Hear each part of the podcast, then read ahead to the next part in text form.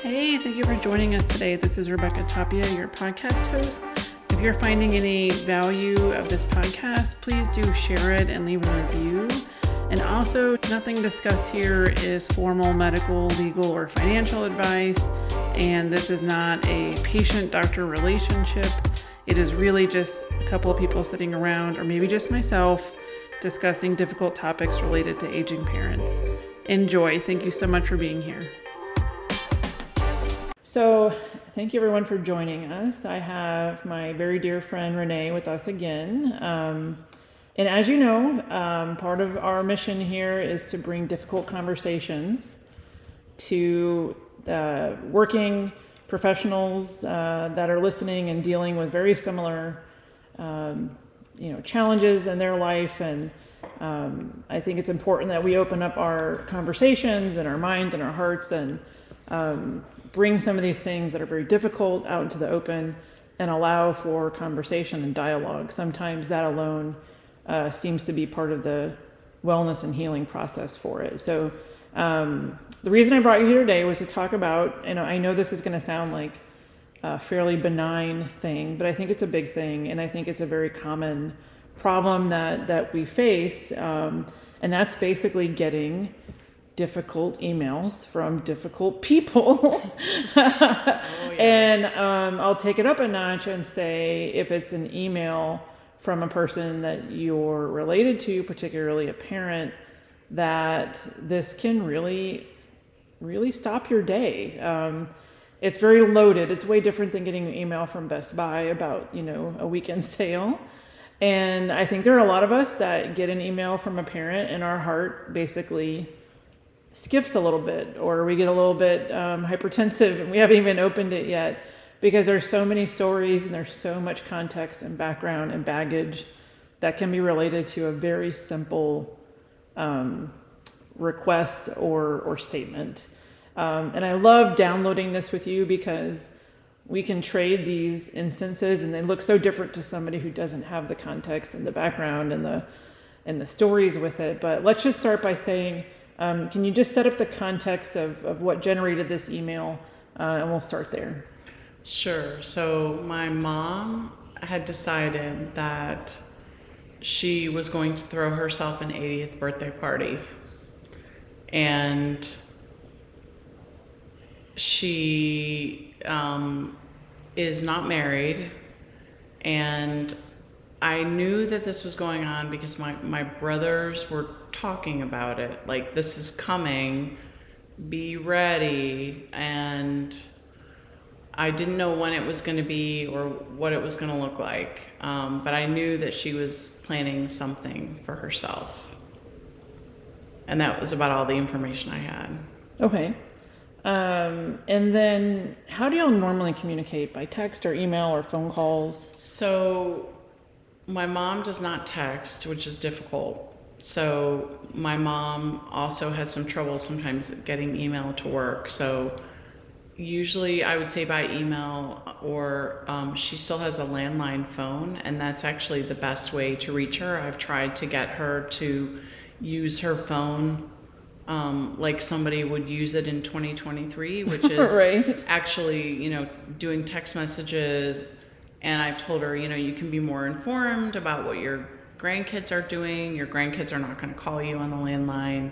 Um, you know but she just won't she she thinks her cell phone is for emergencies only and she actually doesn't turn it on so she doesn't have the ability to text so you either you have to call her on the landline or you have to send her an email so getting an email from her is not unusual in and of itself as no. a form of communication okay so what did the email say um, it said i want all my children there meaning to come to my party, and I have already discussed it with your brothers, and um, you know they're coming, and the weekend of September 21st, we'll just pick a day because it was in September, works best. Does that work for you? So that sounds like a fairly benign email, but I want to know the first thought that came to your head when you read it. The first thought is that my my mom is not negotiating with me that she's throwing down a demand that I show up without regards to my schedule and what's going on, and that she's also kind of colluded with my brothers to find a time that works for them when in fact I have the most restrictive schedule out of everybody. Talk, talk more about that. So my brothers, um, if this party is going to take place in September, both of my brothers, all of their children will be in college, and so they don't really have any restrictions on their time anymore. Whereas I will still have a son in high school that has um, weekend activities and sporting events, and I'm really a single parent of him, and so I don't tend to travel a lot um, during the school year where I have to leave him alone, and um, it just it's a lot more difficult for me because I still have a child living at home.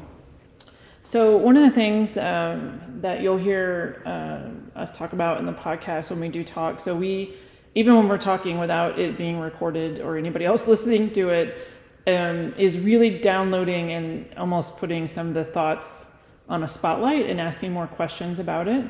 Uh, and if, if, if you hear us talking that way, it's never to dismiss how the other person is thinking or feeling. The ultimate question is really looking at it with curiosity like, this is what my brain made this mean. Um, and then us challenging each other to say, you know, are those thoughts serving us? What do those mean? Um, how do we move forward? How do we advocate for ourselves? You know and, and so I, I say these questions in an exploratory curiosity way. So if the last line of the email was does this work for you? it sounds like you didn't actually interpret that as an actual does this work for you? So how did your brain get from does this work for you? which would sound like in an objective way uh, hey maybe i'm open to this not working for you. Um, so what it really meant was this better work for you. How do you know that? Um, based on the tone of the email and the fact that I've already made arrangements with your brothers, oh. kind of ups the ante in terms of we've already made plans, like, don't screw it up, you know? Like, don't be the one that says no or that doesn't show up or that doesn't, that makes, it, it was, it was sort of at the end to be nice.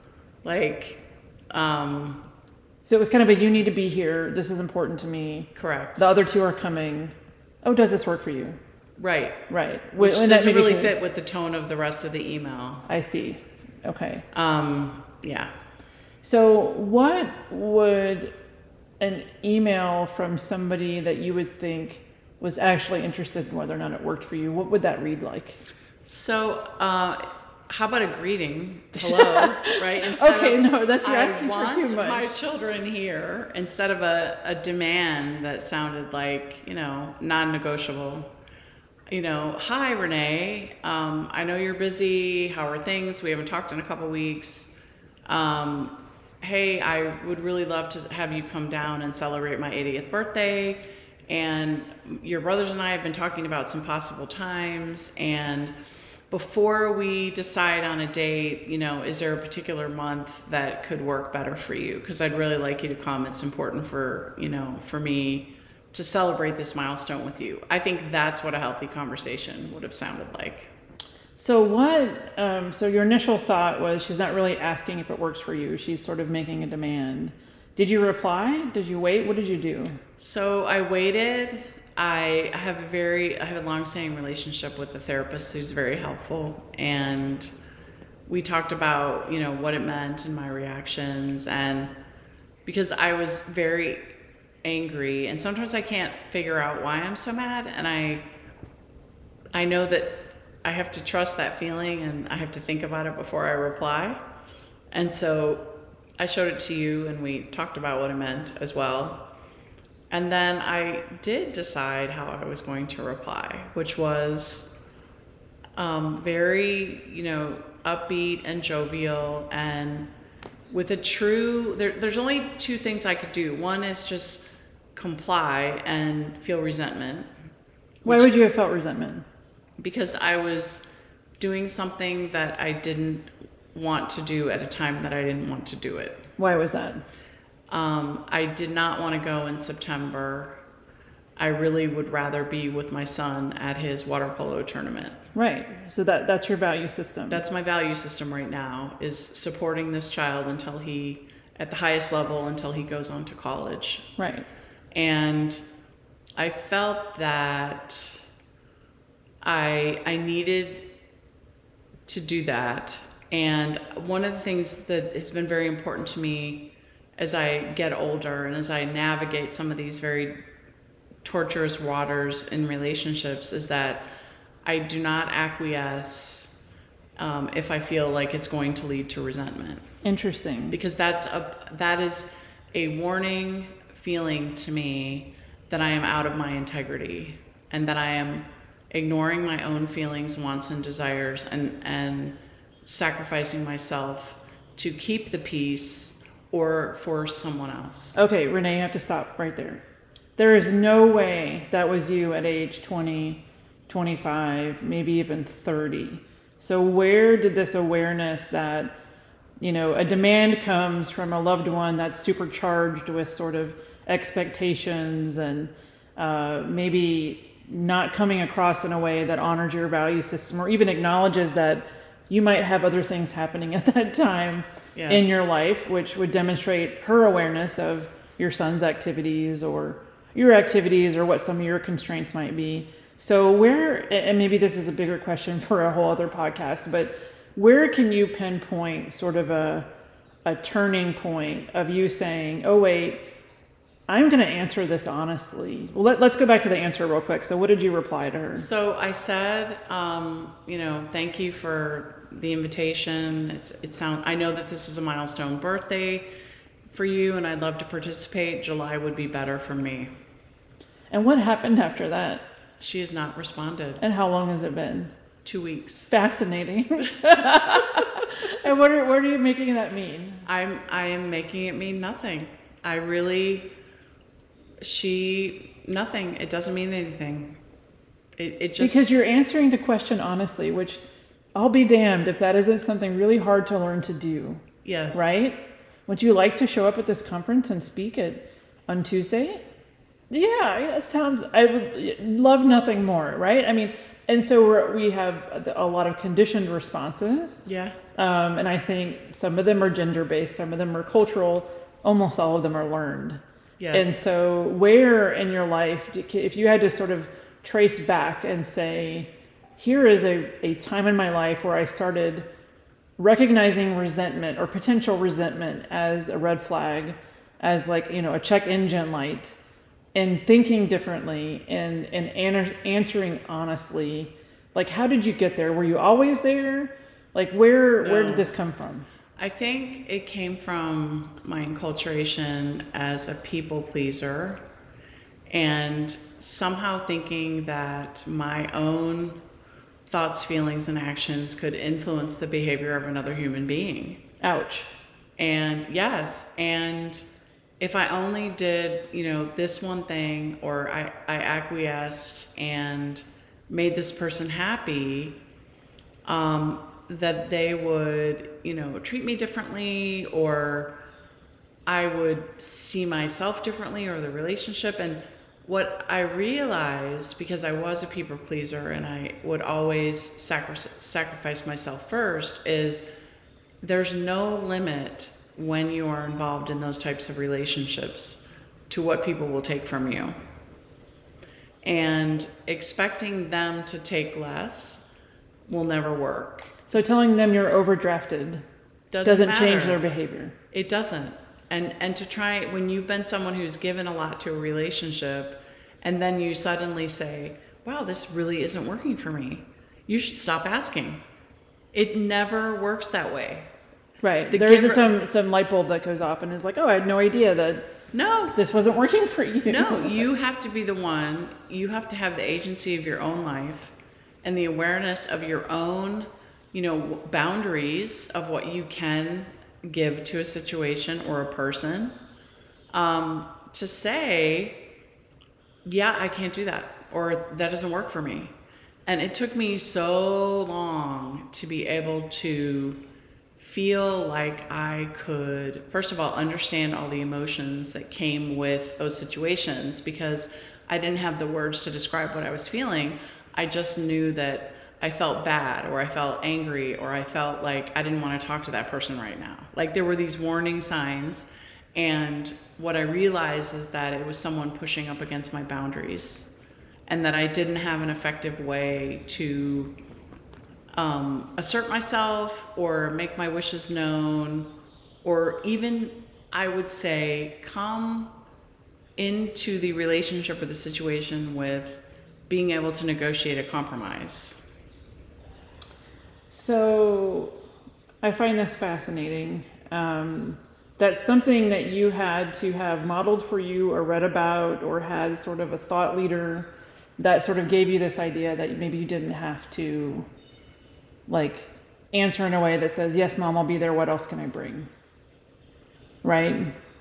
Can you point to anybody like that or any yeah resources? I, I think um, I started reading books by Harriet Lerner, and she does a lot about um, family systems, and she's a psychologist. She talks a lot about her books are usually started with a title like "The Dance of," and her book "The Dance of Anger" was very important you know why we feel anger towards certain people or situations and i started really looking at anger as a trigger for me and what was it telling me.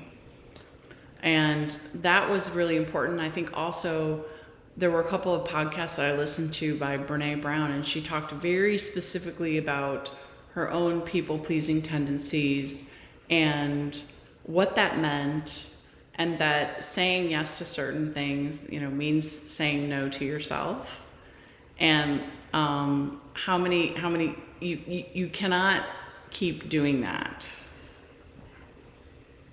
And uh, so when i heard you talk about this email and i you know we've talked about this topic several times both sides of you know um, working or dealing with parents and and trying to you know live in your value system but then having some difficulties that come up i saw it as very much part of her pattern of communication with you which is like you said just the lack of a greeting a warm greeting. Hello how are you? I'm con- you know i hope this is reaching you at a time that you know you're you're doing well or how are the kids?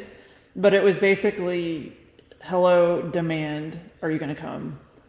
And I thought about this could be extrapolated into a childhood, which would be a very, um, or could be characterized as um, challenging to deal with that um, as a mother. Um, and I'm interested to know what your psychologist thought, how this might have fitted into fit into the greater concept of sort of your relationship with your mom.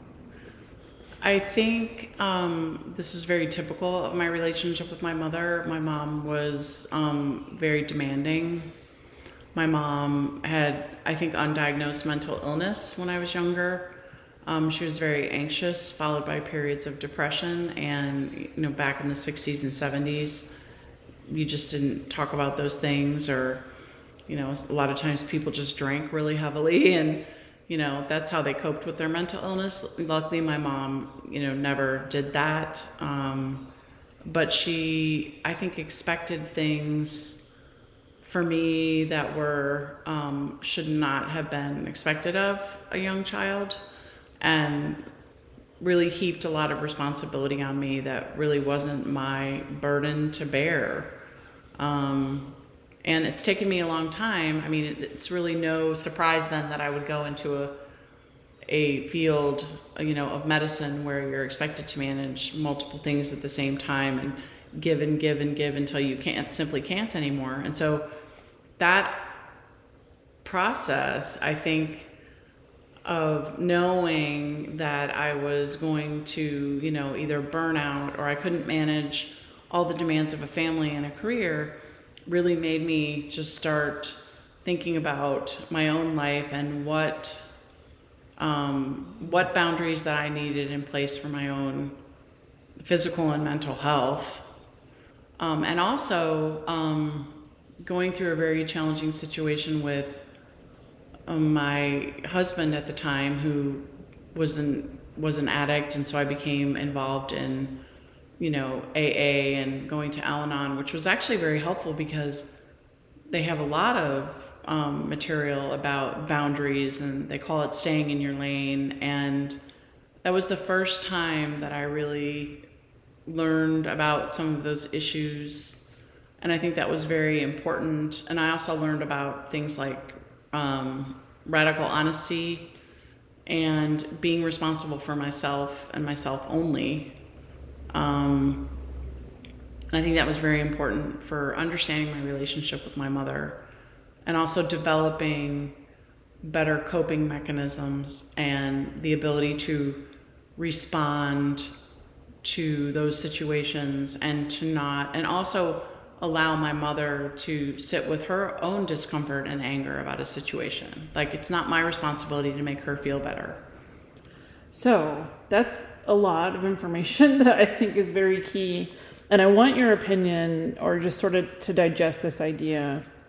Um, like when you said um, that you could have radical honesty with responding and you responded the way you responded and you said hey july works for me better.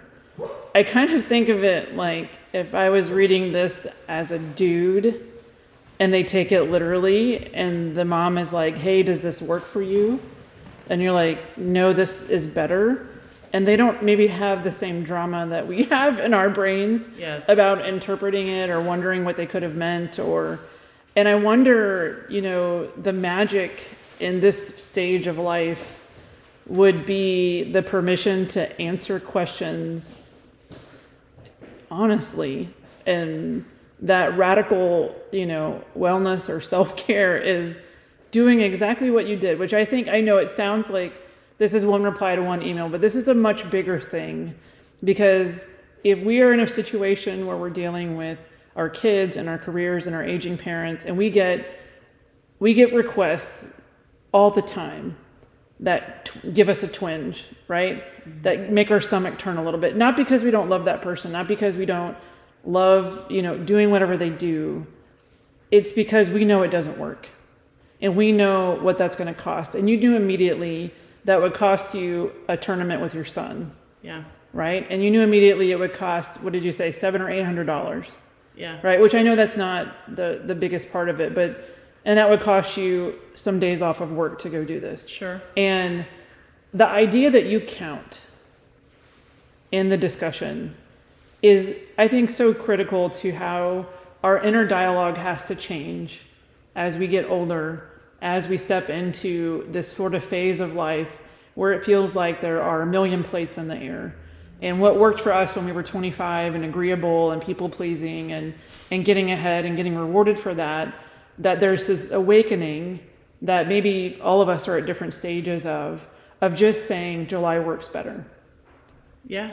and and living in that and it being the answer because it's the answer because writing back to say geez you know i, I this is really important to you um, i'll make it work which is the worst thing i say sometimes right Oh, yeah. and i like Oh, every time i tell somebody this i'll make it work. I feel like i just let myself down. Like there's a part of me that dies every time i write this in a text message or an email at work and it's like don't worry i'll make it work.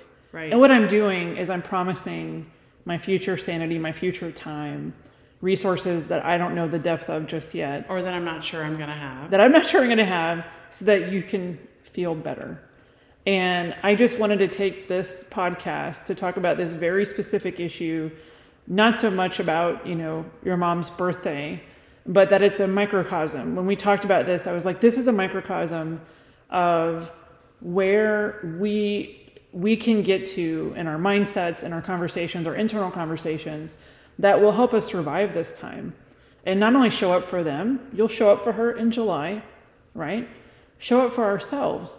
And i Yeah. and i think it's important that we have to continue this dialogue that where did you matter in this conversation because i can tell you that you can become very conditioned to being the first person out right and i am i think i'm a master of this which is I know how much I can take. I can be very uncomfortable. I can be very stretched thin.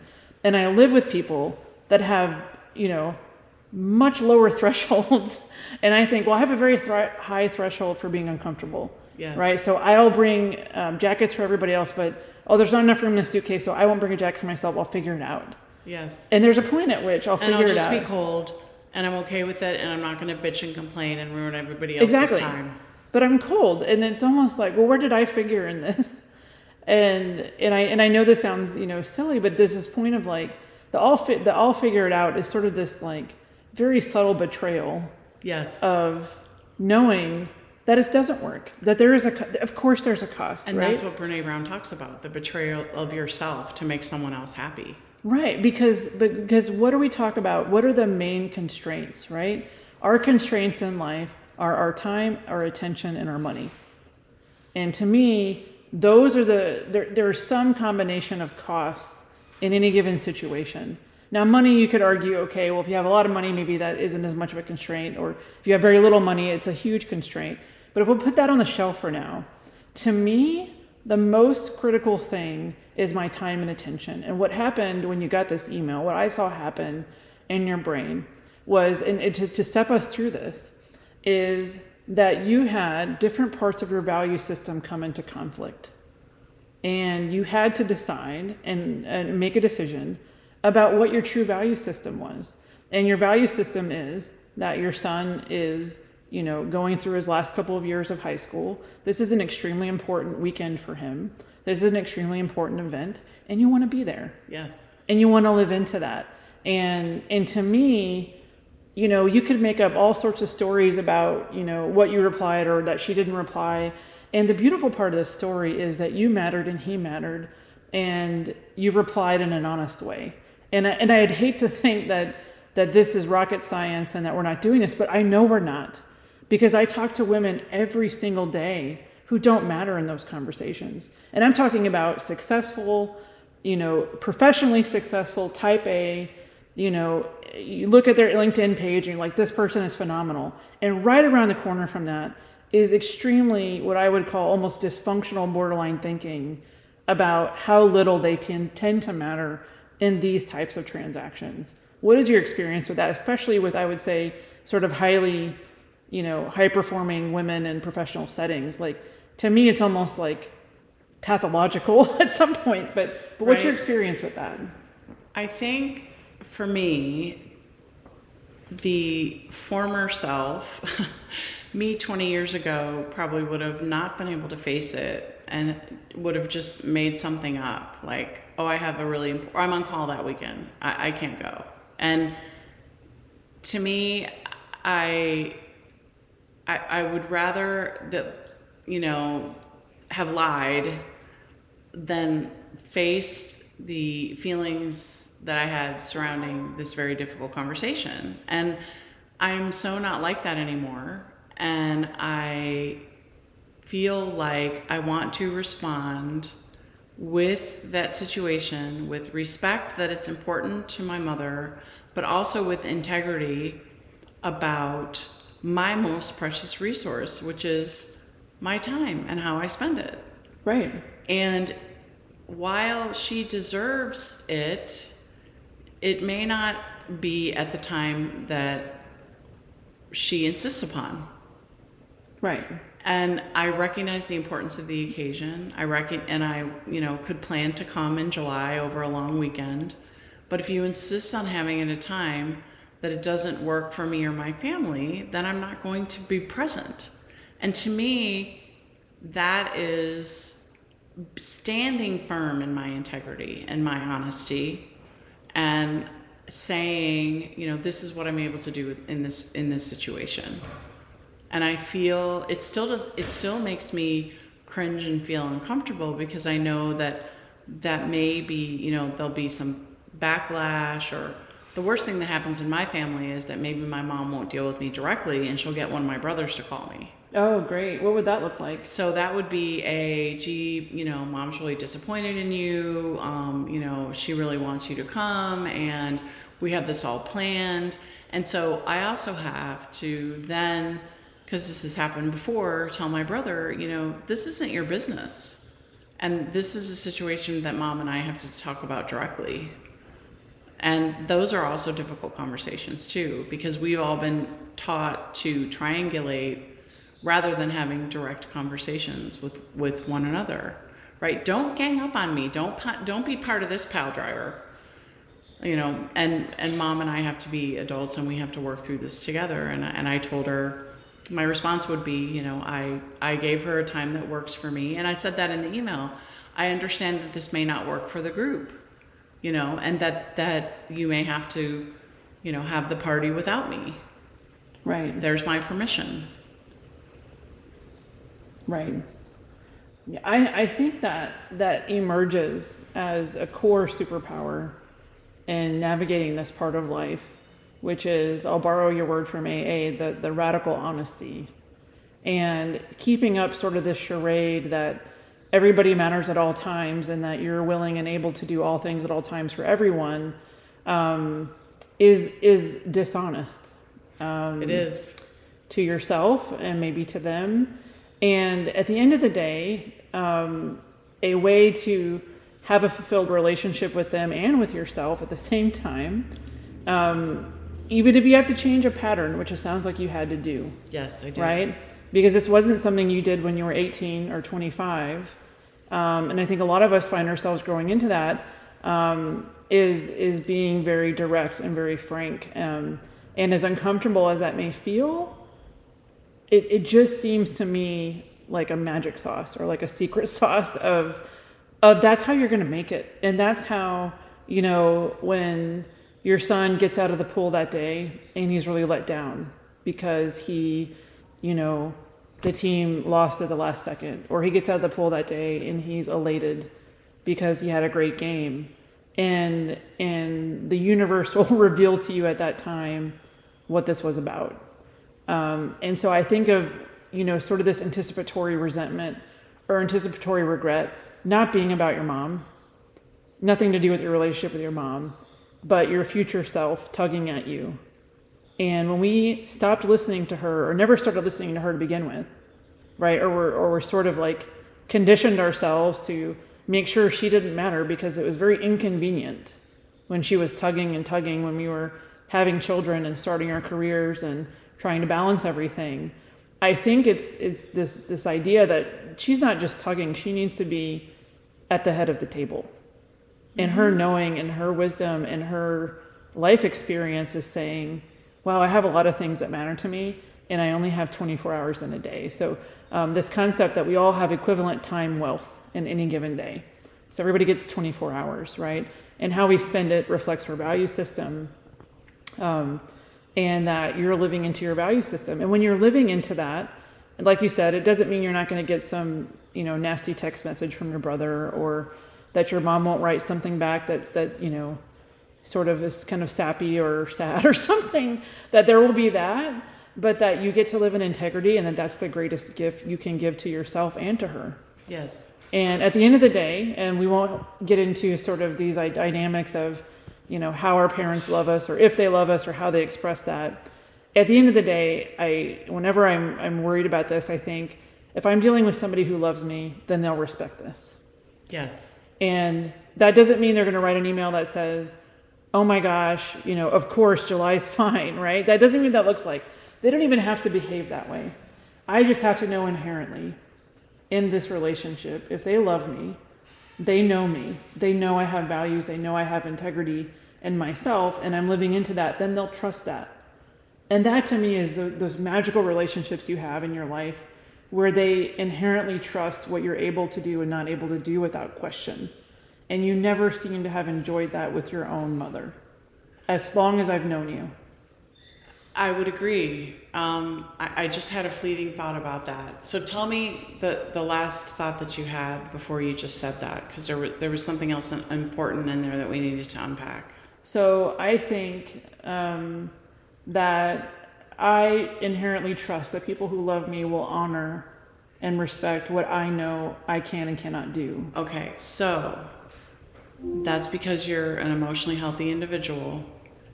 And when I'm dealing with my mother, sometimes the most important thing is that she gets her way. And how does that make you feel? Um, like I'm dealing with a spoiled child, Right. right? And, that it's more important to her to trample my integrity and to, to have her own way, and that those two are they're they're one or the other. They can't coexist. But what I love is the power of being able to think about this. I'm gonna I'm gonna I'm gonna take back some of your adjectives because it sounds like a very active thing to say. I'm, I'm trampling your integrity, like, and I want to change the adjectives or change the verbs in a way that she can exist in a neutral fashion. That this is, and I know it doesn't feel like this being the child of someone who has these behaviors, but there is there a place that you can get to where she is? That is how she and, and when we talked about this a, a couple times ago you said that's i've come to know that that is what i should expect of her in an almost like neutral way. And what that leaves you with once that's sort of solved for that you're not trying to change her which has been another evolution right Right. you're not trying to incentivize different behavior. You've tried that. I Oh, know you have. You've you've tried to sort of coach her on ways that she can show up for you differently. Yes. And there's going to be a point when you're talking to aging parents or dealing with that. Okay, that's not worth it anymore. Okay, there's only like Yes. there is no more conversations that can be had of, you know, I sure would feel more loved and appreciated if you would address me this way or Yes. whatever, right? Yes. And it's not their job to make us feel loved and appreciated. As much as we'd like to think that as their children, you know, there's no job description for it. And so I, I think you'll, you mentally, if you're going back into sort of protecting your inner wellness and your core and your existence and your integrity, is you've had to almost get to a point where that is that is how she would ask me this question. There'd be no other way. There was no other email that was ever going to come to you about this. From her? No. Correct. No. Right. And so, where, how did you make that mental transition from reading an email like that and saying, I'm going to respond and say, I really wish you would have said it this way and asked about my son and asked about me and et cetera, et cetera, to responding the way that you did? I think probably the greatest gift that we can give to our parents is to meet them where they are. And Brene Brown also has this concept of, of do you believe that people are doing the best they can? And I believe that that email is the best that she can do. And so, even though I don't like it, the best I can do is to respond in my integrity and say, July works better for me. Well, I think that's beautiful, and I want to thank you for sharing that. And I want to have you back on the podcast circa July or September. and you're going to have to tell me all Closer to about. the party about what actually happened. I want to know exactly what happened. I want to know what was said and not said. If she responds by email, you have to send it to me immediately. because people are going to be wondering, like, what happened? Right, this is true. This is true. Well, I really appreciate it. Thank you so much for sharing. Absolutely.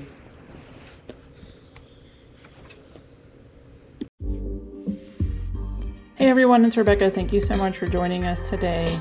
I hope you really enjoyed the podcast. I am here to let you know I can be found on RebeccaTapiaMD.com. You can come over there to learn about my new course launching this summer, dealing with mindset for aging parents, getting prepared, all the good stuff, sharing my opinions and life lessons.